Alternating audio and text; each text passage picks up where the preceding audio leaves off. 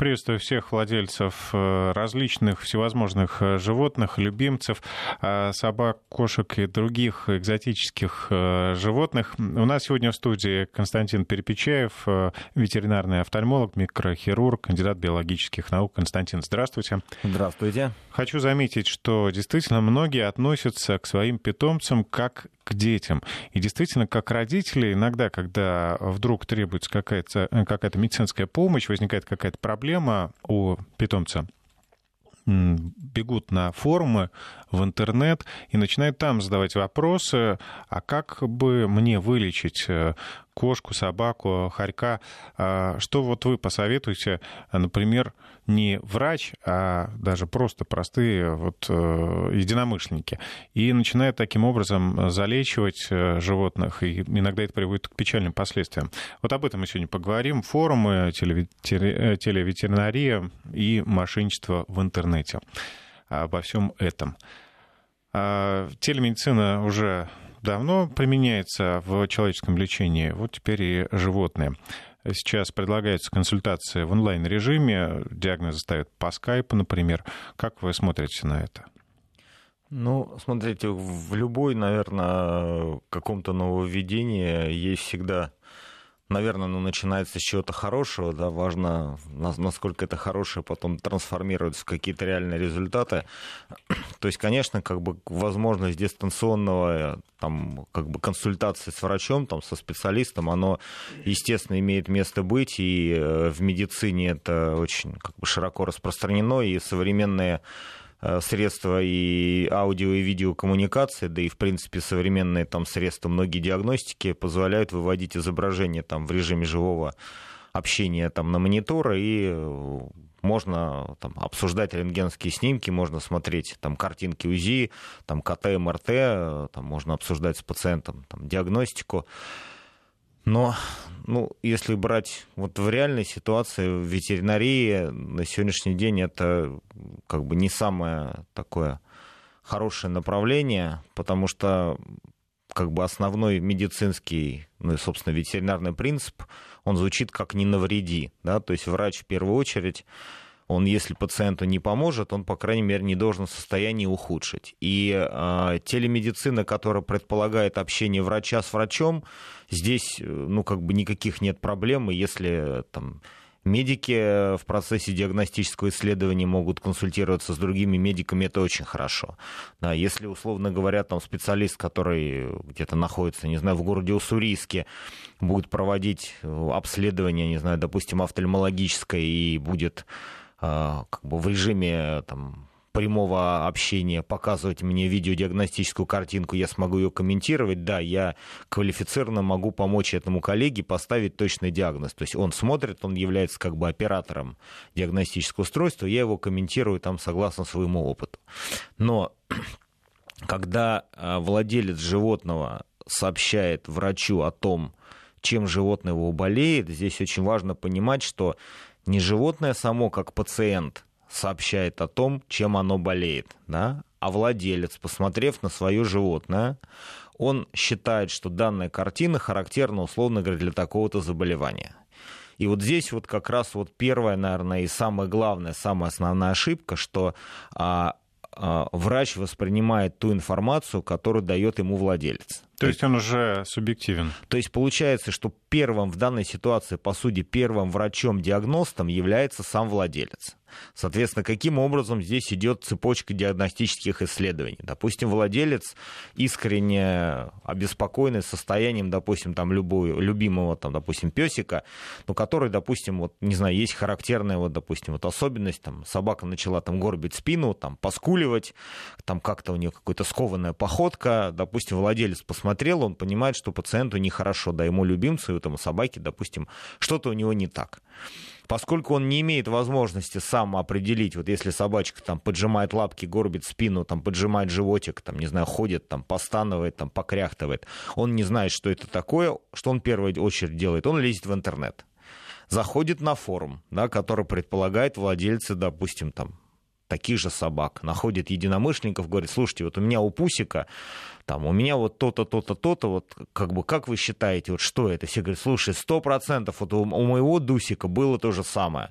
Вот то же самое, это вот сто процентов вот это. Хорошо, он получил уже первичную информацию, он поставил предварительный диагноз. Дальше с этим своим предварительно поставленным диагнозом он связывается, допустим, там по скайпу, там, не знаю, там через чат, через форум, например, с врачом и говорит, доктор, значит, смотрите, у моей собаки там то-то, то-то. И вот эту картину то-то, то-то, он уже транслирует не совсем так, как она есть. Да, а он а уже додумывает, наверное, какие-то уже симптомы. додумывает, да, додумывает. И э, в этом случае, ну, как скажем, вероятность э, постановки правильного диагноза, она примерно равна подбрасыванию монетки.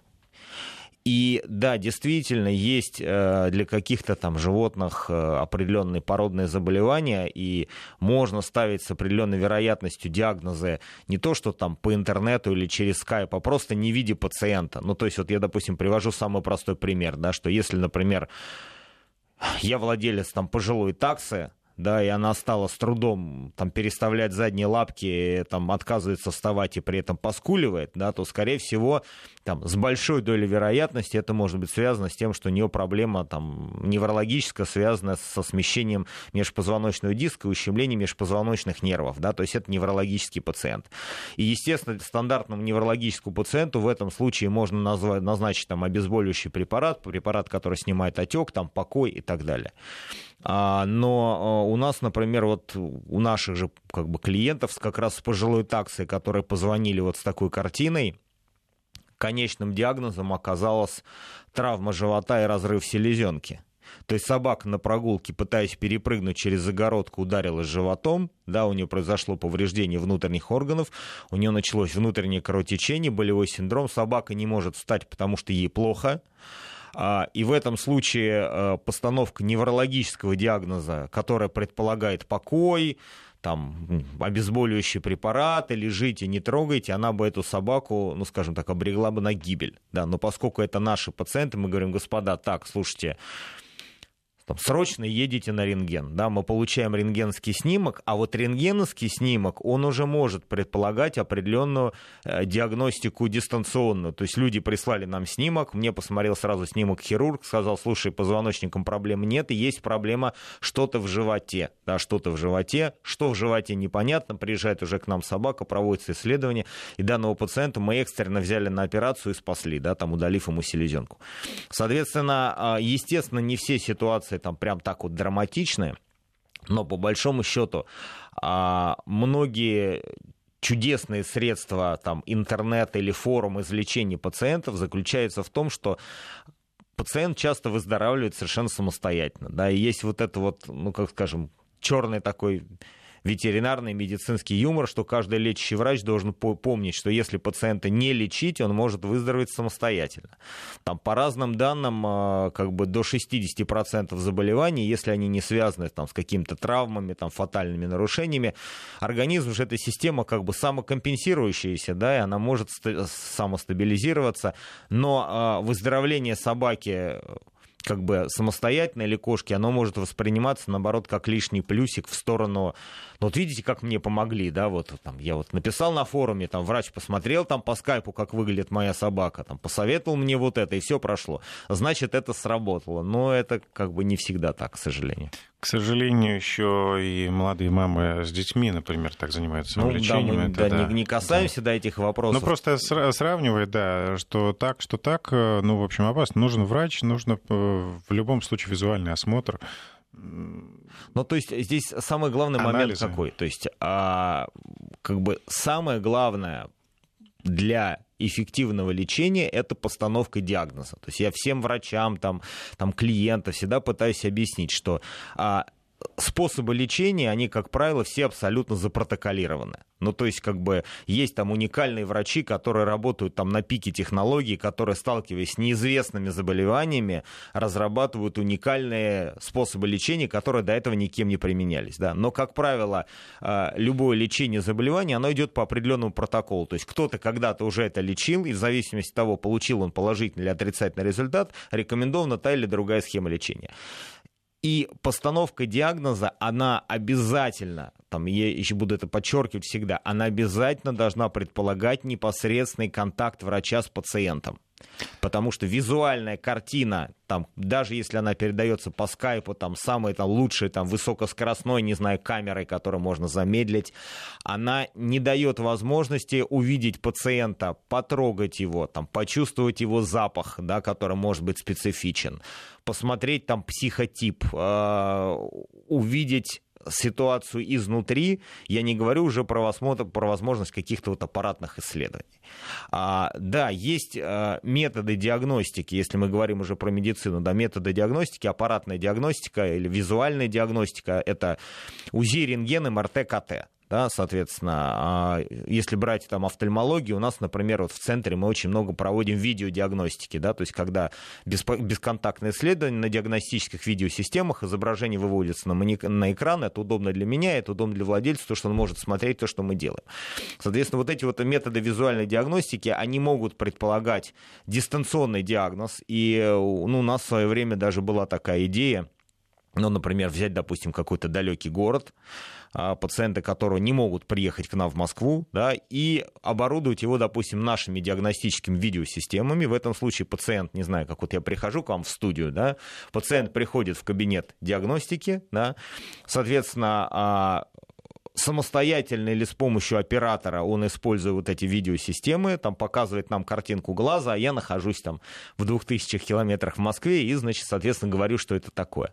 Но, опять-таки, должен быть квалифицированный оператор, который это, это, с этими устройствами работает так, как как это должно быть. И то, что касается там МРТ, КТ, УЗИ, рентгена, там правильное положение пациента, правильная настройка оборудования имеет принципиальное значение имеет для сложных диагнозов.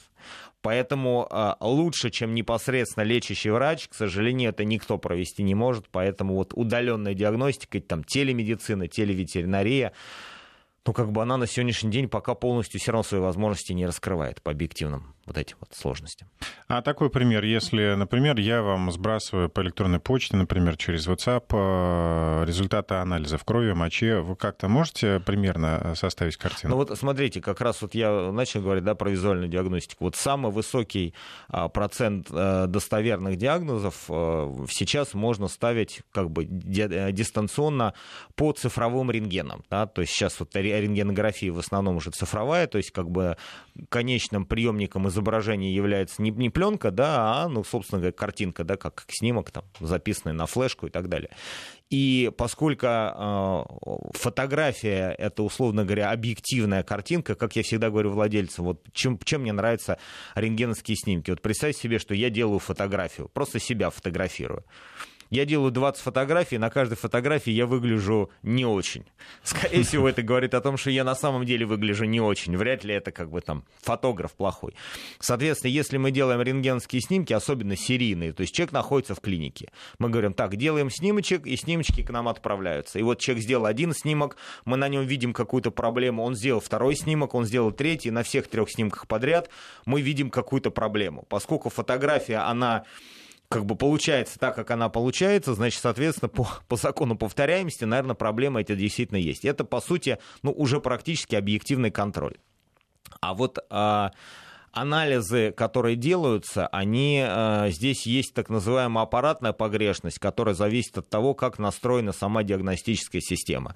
Чем э, сложнее анализатор, который проводит анализы, а, как правило, сейчас большинство анализов делаются автоматическими, там, там потоковыми анализаторами, там, кровь, моча, то э, там анализатор нуждается в определенном постоянном калибровании. Да? То есть лаборатория коммерческая, которая работает на поток, ну, давайте скажем правду, да, она не часто тратит на это деньги и средства, потому что мы откалибровали анализатор, там что-то произошло, мы его опять должны калибровать, мы должны ставить вот эти специальные э, тест э, реактивы, которые проверяют. Это все очень недешево стоит, поэтому, как правило, поставленная лаборатория, она штампует эти анализы, штампует, штампует, штампует. С другой стороны, а, потоковые исследования в лабораториях, они не предполагают возможность задуматься над тем, насколько эти анализы соответствуют тому или иному пациенту. Почему я, например, в принципе, у сложных пациентов а, рекомендую лечение только в тех клиниках, в которых есть своя собственная лаборатория. Да, то есть не коммерческая лаборатория, которая только предполагает анализы, да, своя собственная. Потому что, условно говоря, вот мы берем конкретный пример, допустим, из нашей практики практике. Поступает сложный пациент. Мы берем у него анализы, да, у нас свой врач-лаборант в своей лаборатории, не быстро, потому что он считает вручную, он проводит исследования, приносит мне это данные. Я смотрю на эти данные, и они явно не соответствуют той картине пациента, которую я вижу перед собой. И я говорю, так, ну-ка, уважаемый лаборант, вы уверены, что эти исследования правильные? Он говорит, ну, Сейчас я пойду сделаю еще раз. Он делает еще раз, приносит мне результаты. И если результаты не соответствуют той клинической картине, которая есть у меня, значит, не прав я. То есть я предполагал это, да, анализы показывают вот это. А очень часто а, при вот этих потоковых данных, которые получаются из коммерческих лабораторий, когда сотни тысяч анализов, они там делаются, вот, быстренько выдаются, то врач, у него есть большой соблазн подогнать диагноз по те результаты, которые он получил. То есть представим себе ситуацию, что вы прислали мне анализы вашего пациента, и либо есть аппаратная погрешность, ну, то есть, как бы, там, не знаю, не, откабли, не, не откалиброван анализатор, кровь долго стояла, она была заморожена, переморожена, там, моча, не знаю, не свежая, она там окислилась, там, или так защелочилась. То есть, мы получаем объективно данные неправильные, либо банально просто перепутали анализы. Такое, к сожалению, тоже бывает. А, очень часто службы курьерские, которые осуществляют забор анализов, они анализы берут с утра, потом весь день курьер, допустим, эти анализы возит, он их там трясет, взбалтывает, непонятно, что с ним происходит. Потом он вечером не успевает приехать в лабораторию, он, допустим, там едет домой, потом эти анализы приводит на следующий день. И, и такое бывает? Ну, естественно, такое бывает. И в медицине такое бывает, и в ветеринарии такое бывает. То есть человеческий фактор никто не отменял. А, и тот анализ, который мы получаем в конечном итоге, он а, вообще не соответствует той картине, которая есть. Поэтому как раз а, рассмотрение анализов через интернет, оно имеет еще меньшую диагностическую ценность, чем просто осмотр пациента по скайпу, которого показывают. Также хотел спросить по поводу форумов, вернуться к форумам. Угу. Сидят ли сами ветеринары на таких э, ресурсах? А, слушайте, могу сказать так, что вот когда появилась возможность, то есть э, для ветеринарного врача а, возможность расширить круг общения со своими потенциальными клиентами, э, там, пациентами, естественно, изначально это воспринималось очень хорошо, потому что как минимум это реклама, да, то есть если я начинаю отвечать на форумах, я транслирую свои знания. Там, можно свой... поработать на свое имя. Да, можно поработать на свое имя, и как только вот это вот крупные форумы, большие, там, начали формироваться, я помню, что как бы я регистрировался там, ну не то, что везде, где только можно, на любой там крупный форум, я в качестве консультанта там регистрируюсь и начинаю отвечать. А, слушайте, я могу сказать так, вот, а, эффективность данной работы, да, вот за все время, за все время ответов на форумов, да, на форумы, а, ко мне приехал всего один пациент. Ну, то есть, если брать, допустим, десятки тысяч консультаций, которые там я провел, да, иногда в интернете, если я, допустим, там вот что-то набираю, да, я смотрю, что, оказывается, доктор Перепечаев вот когда-то на каком-то форуме отвечал на какой-то там вопрос. Сам читаю то, что я отвечал. Приехал за это время всего один пациент. А, то есть, э, коммерческая составляющая данного действия вообще абсолютно нулевая. А, с другой стороны, э, большинство вопросов, которые задаются на форумах, они носят следующий характер. Вот я, я приведу самый распространенный запрос, он просто вот как бы он просто одна, одна, одинаковый и э, стандартный пусть не обижаются владельцев грызунов, да, но самый, самый распространенный вопрос, на который отвечают, звучит следующего, следующий у моего хомячка закрылся глаз, вот дословно коротко, да, у моего хомячка закрылся глаз, что это такое и как лечить? Вот, Есть ли какой-то универсальный ответ? Слушайте, вот раньше, э, скажем так, чем дальше в лес, да, тем больше дров. Раньше я пытался объяснять, что у хомячка закрылся глаз, это настолько же сложная ситуация, как у собаки, у кошки, у человека. Надо понимать, почему он закрылся. Это может быть это, это, это. Потом я, соответственно, стал отвечать короче, что там надо обратиться к специалисту. Люди мне стали отвечать, ну так мы и обращаемся к специалисту, ну то есть надо посмотреть хомячка. Ну вот, и, соответственно, на сегодняшний день я удалился со всех консультативных форумов, кроме одного, с которого я не могу удалиться, потому что там, наверное, поменялось, ну, как владелец, и я не могу как бы вот это обратно, не знаю, откатить свою регистрацию. Соответственно, я не то, что я хочу тут эм, обвинить владельцев хомячков, но в большинстве случаев, вот давайте, вот как бы мы, я стараюсь со своими там клиентами потенциальными, да, быть открытым. Вот давайте представим себе ситуацию. Вот вы где-то находитесь где-то, где вы а, ищете помощь на форуме. То есть для чего вы хотите получить на форуме консультацию врача. Либо у вас нет хорошего врача в принципе, то есть вот нету, да, вы живете где-то там, где нет хороших врачей, вообще нет, или вообще нет никаких врачей. Но в этом случае даже при возможности постановки правильного диагноза, там, врач вам ответил на форуме, вы сами не можете провести эффективное лечение. Ну, то есть, как бы, либо мы, допустим, мне пишет больной хомячок, я говорю, слушай, хомячок, не переживай, ничего не делай, все пройдет, да, вряд ли эта ситуация такая. Но если я начну э, объяснять схему лечения, соответственно, вы сами вылечить не сможете. А если же вы а, лечитесь у одного врача, а пытаетесь получить консультацию другого, значит, скорее всего, квалификация этого врача, у которого вы лечитесь, вызывает у вас сомнения. Зачем вы лечитесь у него? Обратитесь ему к другому врачу. А, если же у вас нет возможности там, финансово никаких обратиться за ветеринарной помощью, ну, ну, в этом случае это вообще профанация, да, то есть мы имитируем лечение, а не лечим. Поэтому я как бы, как, как врач, может быть, как многие врачи, ну, как бы добросовестные, да, нехорошо себя хвалить, но это так. А, мы пыта, пытались думать, что вот эти форумы — это возможность а, донести до клиентов принципы правильной диагностики, своевременности обращения. То есть, если у вашей, не знаю, там, собаки захромала лапа, значит, вы должны срочно там поехать на рентген, там, сделать то-то, сделать то-то, и потом приехать ко мне. Да? То есть, таким образом я ускоряю процесс а, лечения, сокращая интервалы, давая возможность попасть ко мне быстрее. Но в реальности это абсолютно не так. То есть в реальности большинство владельцев заходят на форум для того, чтобы получить совет, который позволит им помочь животному, не обращаясь к ветеринарам в принципе это не получается. Это не получается, потому что это предполагает самостоятельное лечение животных по неправильно поставленному диагнозу и невозможности объективного визуального контроля и диагностики. То есть мы приходим к тому, к чему мы начинаем изначально. Невозможно дистанционно поставить диагноз, нет диагноза, нет лечения. А вот наши слушатели поставили диагноз хомячку. Просто хомячок спит. Ну, это шутка спит, такая, да. конечно. А, и, и, знаете, просто как бы а, еще здесь момент какой, что а, очень многие вопросы как раз там по грызунам, по каким-то вот этим вещам, а, естественно, задают просто маленькие дети. И там, у меня одно время я даже пытался собирать коллекцию там, вопросов там, с грамматическими ошибками, с какими-то абсурдными совершенно вещами.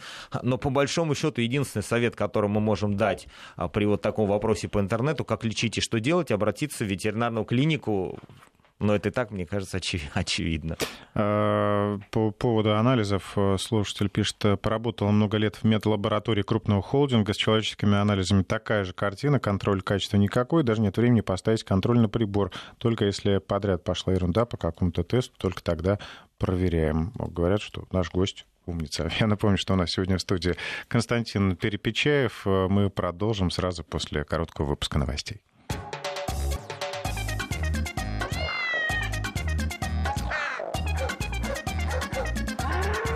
Кошкин дом.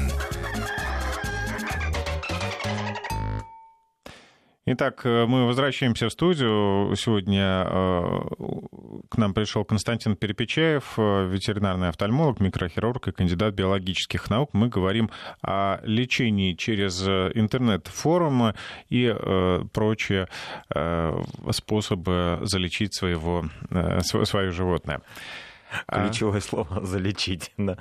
Константин, вот такой вопрос. Э, хотим услышать мнение именно доктора. Мы категорически против форумов э, и любителей полечить. Анна, а собака, девочка брюссельского грифона 5 месяцев. Замуж, в кавычках, э, отдавать не планируем, но вязать. Mm. Нужно ли ее стерилизовать? Если да, то в каком возрасте? Связана ли стерилизация с синдромом Кушинга? Ну, смотрите, во-первых, синдром Кушинга и стерилизация вообще ничего не, между собой не имеет, потому что синдром Кушинга это синдром большого потребления большого объема воды и, соответственно, высокой частоты мочеиспускания, как бы если здесь имеют владельцы в виду, что э, я думаю, что, может быть, не путают какие-то понятия. С одной стороны, как раз у нестерилизованных собак, нестерилизованных, достаточно часто в пожилом возрасте развивается гормонзависимый сахарный диабет, который как раз проявляется синдромом Кушинга, да, много пьет и много писает. И второй момент, опять-таки, не совсем правильно это как бы понимание ситуации, что у некоторых из стерилизованных собак, опять-таки, через несколько лет, там много лет после стерилизации, может развиваться так называемый гормонзависимый недержание мочи, когда сфинктер мочевого пузыря, да, немножко теряет свою, свой тонус, да, и собака начинает немножко как бы подписывать, да, скажем так. А, то есть к синдрому Кушинга в чистом виде это вообще никакого отношения не имеет. Значит, стерилизация, э, если вы не планируете заниматься разведением, то стерилизация оптимальный вариант, и мы даем собаке, как правило, подрасти до периода физиологической зрелости. Для суки это где-то, ну, условно говоря, там, около полутора лет. Как только собака полностью сформировалась, имеет смысл ее стерилизовать для того, чтобы раз и навсегда закрыть вопрос там, воспалительных процессов в матке, гормонозависимых опухолей, там, эндокринных всяких нарушений, нежелательной беременности и прочее. То есть я в этом плане согласен с американскими ветеринарами, которые говорят о том, что если животное не используется в разведении, оно должно быть стерилизовано или, соответственно, кастрировано, но у них принята ранняя очень кастрация, стерилизация, там в 3-4 месяца как бы это тоже неплохой вариант, но просто животные, они все такие непонятно, половой диморфизм не очень выражен. То есть все американские собаки и кошки, ну, по крайней мере, которых я видел, да, они все толстые, спокойные и, и выглядят одинаково. Ну, вот. Но мы не очень пропагандируем прям раннюю кастрацию, стерилизацию, то есть животное должно вырасти, для этого нужны все равно половые гормоны, да, то есть мужчина, он должен формироваться как мужчина, да, женщина как женщина, то есть половой тип должен быть выражен, это, не, это, это важно, это нужно но как бы я обеими руками за, то есть там год-полтора, если собака себя нормально чувствует, можно делать стерилизацию и совершенно не переживать. По поводу синдрома Кушинга точно переживать не стоит. А еще бытует мнение, что до стерилизации еще бы неплохо повязать собаку, чтобы... Здесь, знаете, есть какие-то вещи, которые настолько лишены логики, да, то есть что их надо трудно комментировать, э, и владельцы многие спрашивают, я говорю, слушайте, ну вот если вы а, планируете стерилизовать собаку, зачем ее тогда предварительно вязать? То есть что это изменит? То есть э, любая женщина, да, которая там, ну, чтобы она родила ребенка, она скажет, что Роды и беременность никому здоровья не прибавили еще, да, насколько я знаю. То есть есть какие-то феноменальные улучшения состояния, но тем не менее, беременность и роды это колоссальный труд, это колоссальный стресс, да, он физиологически правильный, но он преследует одну единственную задачу – получение потомства. То есть беременность и роды у собак, у кошек задача может быть только одна – получение потомства. Если вы хотите от вашего пусика там, получить потомство, потому что он такой замечательный, да, в этом случае вы там собаку вяжете, вы можете столкнуться с огромным количеством там, родовых проблем, проблем беременности и прочих-прочих вещей, но понятно, ради чего вы рискуете. Но а, повязать собаку для здоровья это абсур, абсолютно абсурдное понятие. То есть давайте как бы мы даже ну, не, не будем это говорить. Либо мы собаку постоянно вяжем, да, допустим, вот у нас есть там там, самка собаки, да, соответственно, мы ее так толерантно назовем, да, мы ее постоянно вяжем, как только, поскольку мы ее постоянно вяжем, у нас женская половая система работает в нормальном цикле для этого природы предусмотренного. Как только мы ее перестаем вязать, она тут же возвращается на тот же уровень риска развития гинекологических патологий, как и любая другая собака. Поэтому вязать собаку для того, чтобы потом ее стерилизовать, глупо. Либо вы ее вяжете, либо вы ее стерилизуете. А, сопутствующий вопрос. Не поздно ли э, стерилизовать кошку в возрасте 15 лет? А, здесь э, состояние кошки должен определить лечащий врач не поздно однозначно. Вопрос в том, что есть уже определенные гормонозависимые процессы, которые обычно это онкологические. И в процессе стерилизации пожилой кошки необходимо убедиться, что онкологических процессов, в частности, связанных с молочными железами, у кошки нет. И если эти процессы есть, значит, одновременно со стерилизацией кошки должна быть проведена коррекция вот этих онкологических проблем. Только в этом вопрос. А так, хоть в 25 можно стерилизовать, и никаких проблем нет. Будет только лучше, как я всем всегда говорю. Давайте еще один вопрос, и все-таки мы вернемся к внеклиническому лечению. А, слышала, что паранальные железы можно вылечить навсегда, если залить в них 10% раствор йода. Правда ли это? И вообще, есть ли какое-то лечение, кроме постоянного употребления антибиотиков? Собака, немецкая овчарка. Это, наверное, тоже с форумов пришло. Слушайте, я вот думаю, да, знаете, 200%. Вы знаете, есть методы лечения, которые являются продуктом, мне кажется, какого-то, ну, не знаю, там, может быть, больного ума, я вот скажу прямо, да, то есть а, вот на мой взгляд есть ситуация такая, что вот была когда-то первобытная ветеринария, да, то есть, не знаю, там, там, начало 20 века, там, отсутствие антибиотиков, то есть сначала была первобытная медицина, да, когда у врача был только скальпель, да, там, и, и больше ничего. Потом начинали появляться какие-то лекарственные средства и появляться какие-то методики.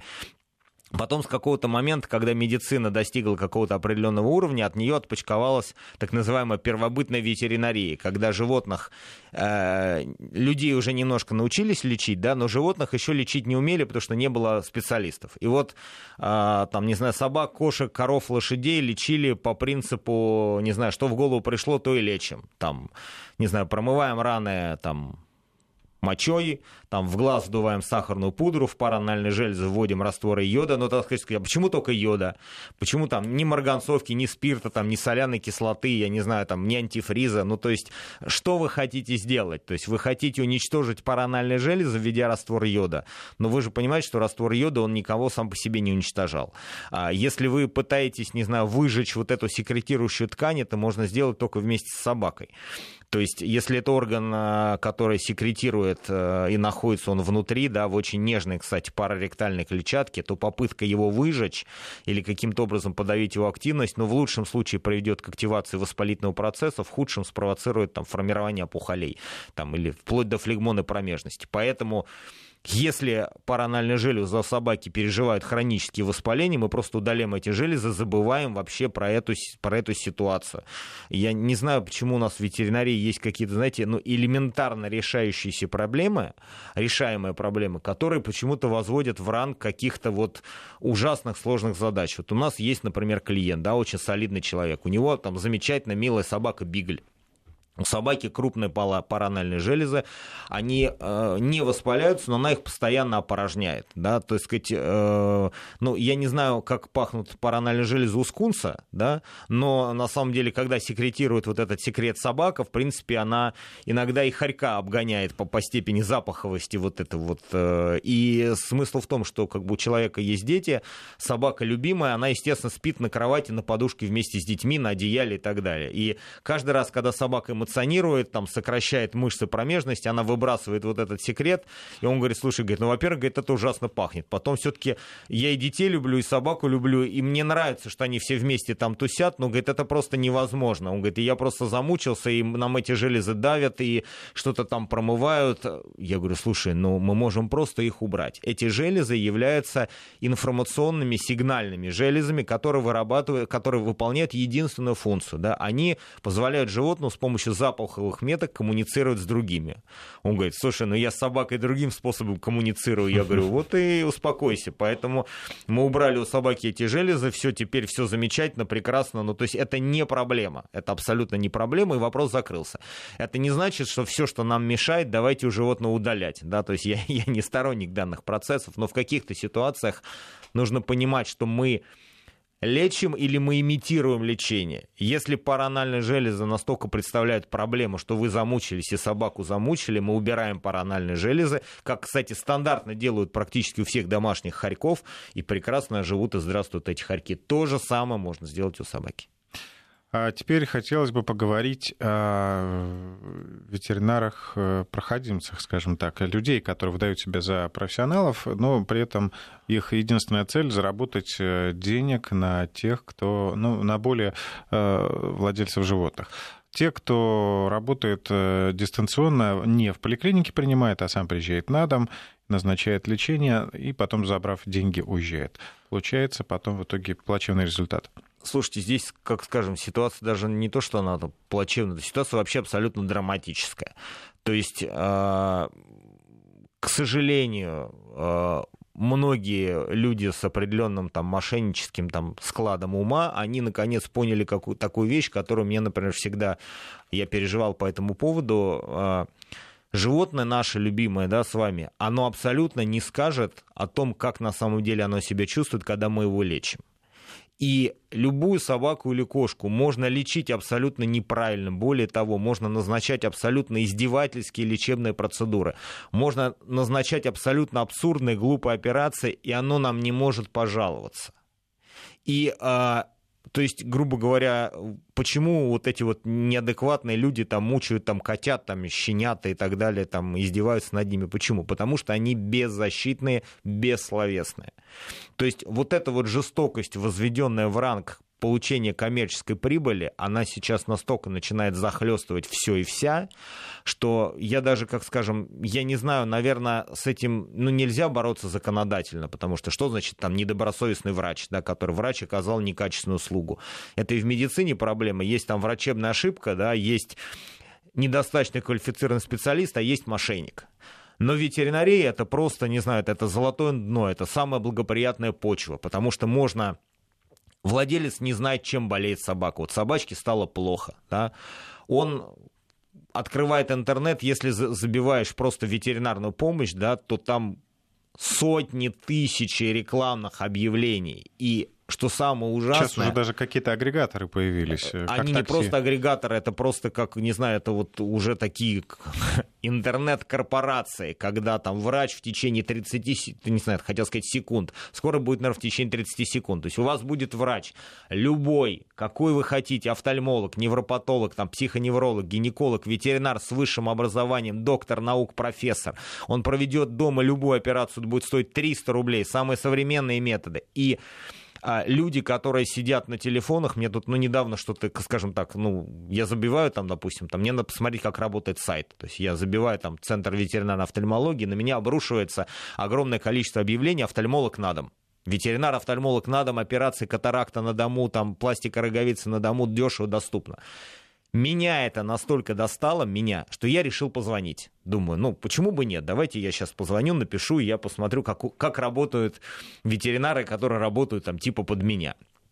Слушайте, люди, которые... Я ожидал, что я столкнусь с какими-то, ну, скажем, там, там, да, конечно, сейчас приедем, все сделаем, там, давай, там, там. Слушайте, я столкнулся с такой а, психологически подготовленной командой, которая начала обрабатывать меня. То есть да? там прям молодцы, профессионалы. Что, слушайте, я их реально зауважал. То есть причем я же как бы пытаюсь ситуацию смоделировать настоящую, да, потому что ко мне приезжают многие клиенты, говорят, Константин Андреевич, мы вот вас с трудом нашли. Я думаю, ну как так? Ну, может, нехорошо так говорить, да, ну забиваешь там, не знаю, там, ведущие офтальмологи, там все равно картинки, видеоролики, я все равно там есть. Как игру, как вы не могли меня найти? Весь телефон можно включить. Слушайте, то есть как бы действительно невозможно найти, потому что огромное количество объявлений и тысячи офтальмологов, то есть у человека, который задает этот запрос, я почему, извините, там, наши слушатели говорю про офтальмологию, потому что это моя специальность, я могу это просмотреть, да, то есть вы набираете там там, у собаки, не знаю, болит глаз, там, офтальмологическая помощь. На вас обрушивается тысяча офтальмологов, которые готовы тут же к вам приехать. И когда я начинаю туда звонить и разговаривать, я, условно говоря, даже в какой-то момент пытался спровоцировать их на конфликт. Ну, то есть я пишу, говорю, да ладно, что там мне нужно, самое лучшее, вы же понимаете. И люди корректно, они меня успокаивают, они меня убеждают, они говорят, что действительно самый лучший доктор, сейчас к вам приедет, вы не переживайте, у нас команда лучших, все могут. Слушайте, они меня убедили. Успокоили. Они меня успокоили, убедили. И если бы я был владельцем, владельцем собаки или кошки с проблемой глаза, слушайте, я бы вызвал этого врача сам, да, либо я поехал бы туда, куда они там говорят. Это, это работа профессионалов. И э, противодействие этому есть только одно. Я всем говорю... Ну, профессиональных психологов, а не ветеринаров. И, естественно, нет, к ветеринарии вообще не имеет никакого отношения. Я могу сказать, что э, как бы ребята начали прокалываться уже, уже только на той стадии, когда я сказал, все, готов, хорошо, я к вам еду, скажите, пожалуйста, к какому офтальмологу я еду? Они говорят, ну вы что, ну вы нам не верите, что значит какому? К лучшему. Я говорю, да, но у него же есть фамилия, имя, отчество, кто там. И мне, допустим, там, кто мне будет принимать? Они говорят, сейчас вот подождите, мы сейчас узнаем, какой офтальмолог самый лучший сегодня для вас. Там пишут, там, не знаю, Марья Ивановна Иванова. Я тут же забиваю в Яндексе Марья Ивановна Иванова о Марье Ивановне Ивановой есть любая информация, даже о том, что она в городе Брянске там была регистр... в регистратуре где-то работала, но никакого отношения к офтальмологии Марья Ивановна Иванова не имеет. И вот только на этой стадии они уже начинают нервничать. То есть они понимают, что, ну, действительно, Марья Ивановна Иванова, она же не офтальмолог, да, а Перепечаев у них офтальмологом не работает. Ну, то есть как бы э, уже вот здесь вот прокол. Соответственно, но только на этой стадии. Соответственно, уважаемые там собака, кошка, владельцы, там любители животных, вы должны ехать к конкретному врачу, которого вы знаете. Либо вы не знаете никакого врача, у вас первое животное, вы едете в крупную клинику, ветеринарный центр, у которого есть сайт ветеринарной клиники фактически существующий. Вы заходите на этот сайт, вы смотрите отзывы реальной работы этой клиники, вы смотрите реальные фотографии этих врачей и чем они занимаются. Не надо ехать к самому первому попавшемуся. Там, потратьте два часа на поиск, найдите врача, у которого есть YouTube-канал, на котором он выкладывает свои работы. Он обязательно будет читать какие-то лекции, он обязательно где-то засветится. Посмотрите реальную работу врача. То есть, если говорить про Москве, да, это огромный город, там тысячи ветеринарных клиник, огромное количество специалистов, но хорошие специалисты, у них, они всегда везде засвечены. Если доктор там Иван Иванович Иванов классный хирург, вы найдете сотни отзывов о нем, о том, как он реально кого-то оперировал. Но вот э, вызывные вот эти службы, вот эти вот э, интернет-консультации, врачи по скайпу, это совершенно другой принцип. Это красивая картинка, это очень хорошо сделанный сайт, это уже не просто какие-то дешевые шаблоны, да, как вот там лепили какие-то фотографии. То есть это профессионально сделанная картинка.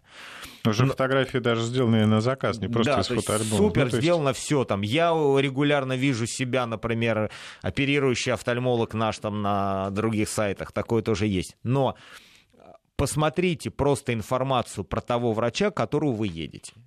И если э, вы едете к супер-пупер невропатологу, вы набираете его фамилию, имя, отчество, и о нем нет никакой информации, кроме того, что он закончил там какой-нибудь ветеринарный техникум там три года назад, ну, значит, этот врач не может быть квалифицированным специалистом. Никто, ни один специалист не будет настолько скромным, что будет специально о себе убирать информацию из интернета. Причем, знаете, интересно, я вот когда вот общался с этими, ну, условно говоря, там, псевдо, псевдоспециалистами, я говорю, ребят, слушайте, ну, про того врача, которого вы рекомендуете, нет никакой информации. Вообще никакой нету. Вы знаете, что мне ответили? А, чем мне говорят, но вы знаете, есть такая поговорка, а, счастье любит тишину. Я говорю, то есть, ну, я говорю, подождите, я уже поэзия пошла, тут философия глубокая, говорю, при чем здесь счастье, при чем здесь тишина? Он говорит, а хороший специалист, он не нуждается в громких словах. Он настолько хорош, что э, об этом и так все знают, да, все кроме меня. Поэтому, как скажем, будьте бдительны. То есть а, и вы должны обратиться к конкретному специалисту с конкретной репутацией, вы всегда найдете о нем информацию, езжайте именно к нему. Наверное, знаете, это единственный способ э, застраховаться. С другой стороны, еще раз скажу, повторю, там пусть меня там закидает кто угодно, ни один хороший специалист не ездит на дом. Никогда ни один квалифицированный специалист не будет ездить по квартирам. Ни за какие деньги. Понимаете, это просто бессмысленно. То есть это бессмысленно с любой точки зрения, что да, безусловно, наверное, там руководителя клиники можно там там, ведущего специалиста можно вызвать на дом, ну, как бы, ну, зачем? У него нет оборудования, он принимает у себя. То есть я, например, вот клиентам говорю, слушайте, господа, я не могу к вам приехать не потому, что, допустим, я там просто не хочу, но у меня все оборудование находится в клинике. У меня моя бригада операционная находится в клинике. Ну, какой смысл мне к вам приехать просто с фонариком? Даже за 100 тысяч рублей, если вы мне заплатите. Но я же вам ничем не помогу. Поэтому хорошие специалисты никогда на дом не приезжают. Никогда не приезжают. И нету из этих ситуаций исключений, если только вот этот суперспециалист не является вашим знакомым, который приехал к вам попить чай и заодно, не знаю, там, там убрал у вашей собаки сухоколтун. Вызывные службы во многих случаях, к сожалению, это просто это чистое мошенничество. Константин, э, вот вопросы по вашему профилю. Как раз у собаки язва роговицы глаза после проведения насечек. Врач сказал, что не заживает из-за аутоиммунного заболевания. Сейчас раз в год делаем блокады. Есть ли какие-то еще варианты лечения? Здесь все, что я слышу, да, я буду говорить прямо, все, что я сейчас слышу, это все звучит ужасно. То есть вот эти вот методики насечек, там, методики блокад, а, нету таких способов лечения патологии глаз, которые вы сейчас описываете. Да? То есть есть определенные медицинские стандарты лечения язвы роговицы. Оно предполагает тестовое терапевтическое лечение с оценкой эффективности там, в течение, ну, для человека в течение 48 часов, поскольку это считается тяжелой патологией, требует немедленной госпитализации. У животного мы можем лечить язвенный процесс в течение, допустим, недели. Если явной положительной динамики нету, проводится операция, которая заключается в пластике роговицы и закрытии вот этого дефекта язвенного. То есть вот эти насечки, блокады, я понимаю, что, может быть, ваш доктор, он искренне делает что-то, что он пытается сделать, но это не метод лечения язв роговицы. То есть он делает то, что может, но это неправильно. А, ну и также в дополнение вопрос по кошке. Непородистая кошка 13 лет, слезится левый глаз уже второй год, правый нормально. Ну, тут, видимо, только Да, что такое, как осмотр. лечить, да, чем помочь и как лечить. Надо ставить диагноз, нет диагноза и нет, к сожалению, возможности помочь. Напомню, что сегодня у нас в студии был Константин Перепечаев. Мы посвятили эту передачу различным э, нетрадиционным методам лечения наших животных. Это интернет-форумы, это и мошенники, которые выезжают к вам на дом и обещают сделать какие-то гениальные операции. Конечно, э, уважаемые слушатели, будьте серьезны, все-таки ваше животное это ваш любимец. Э, заботьтесь о нем по-настоящему, любите, лечите, а лучше пусть они не болеют. До свидания. Кошкин дом.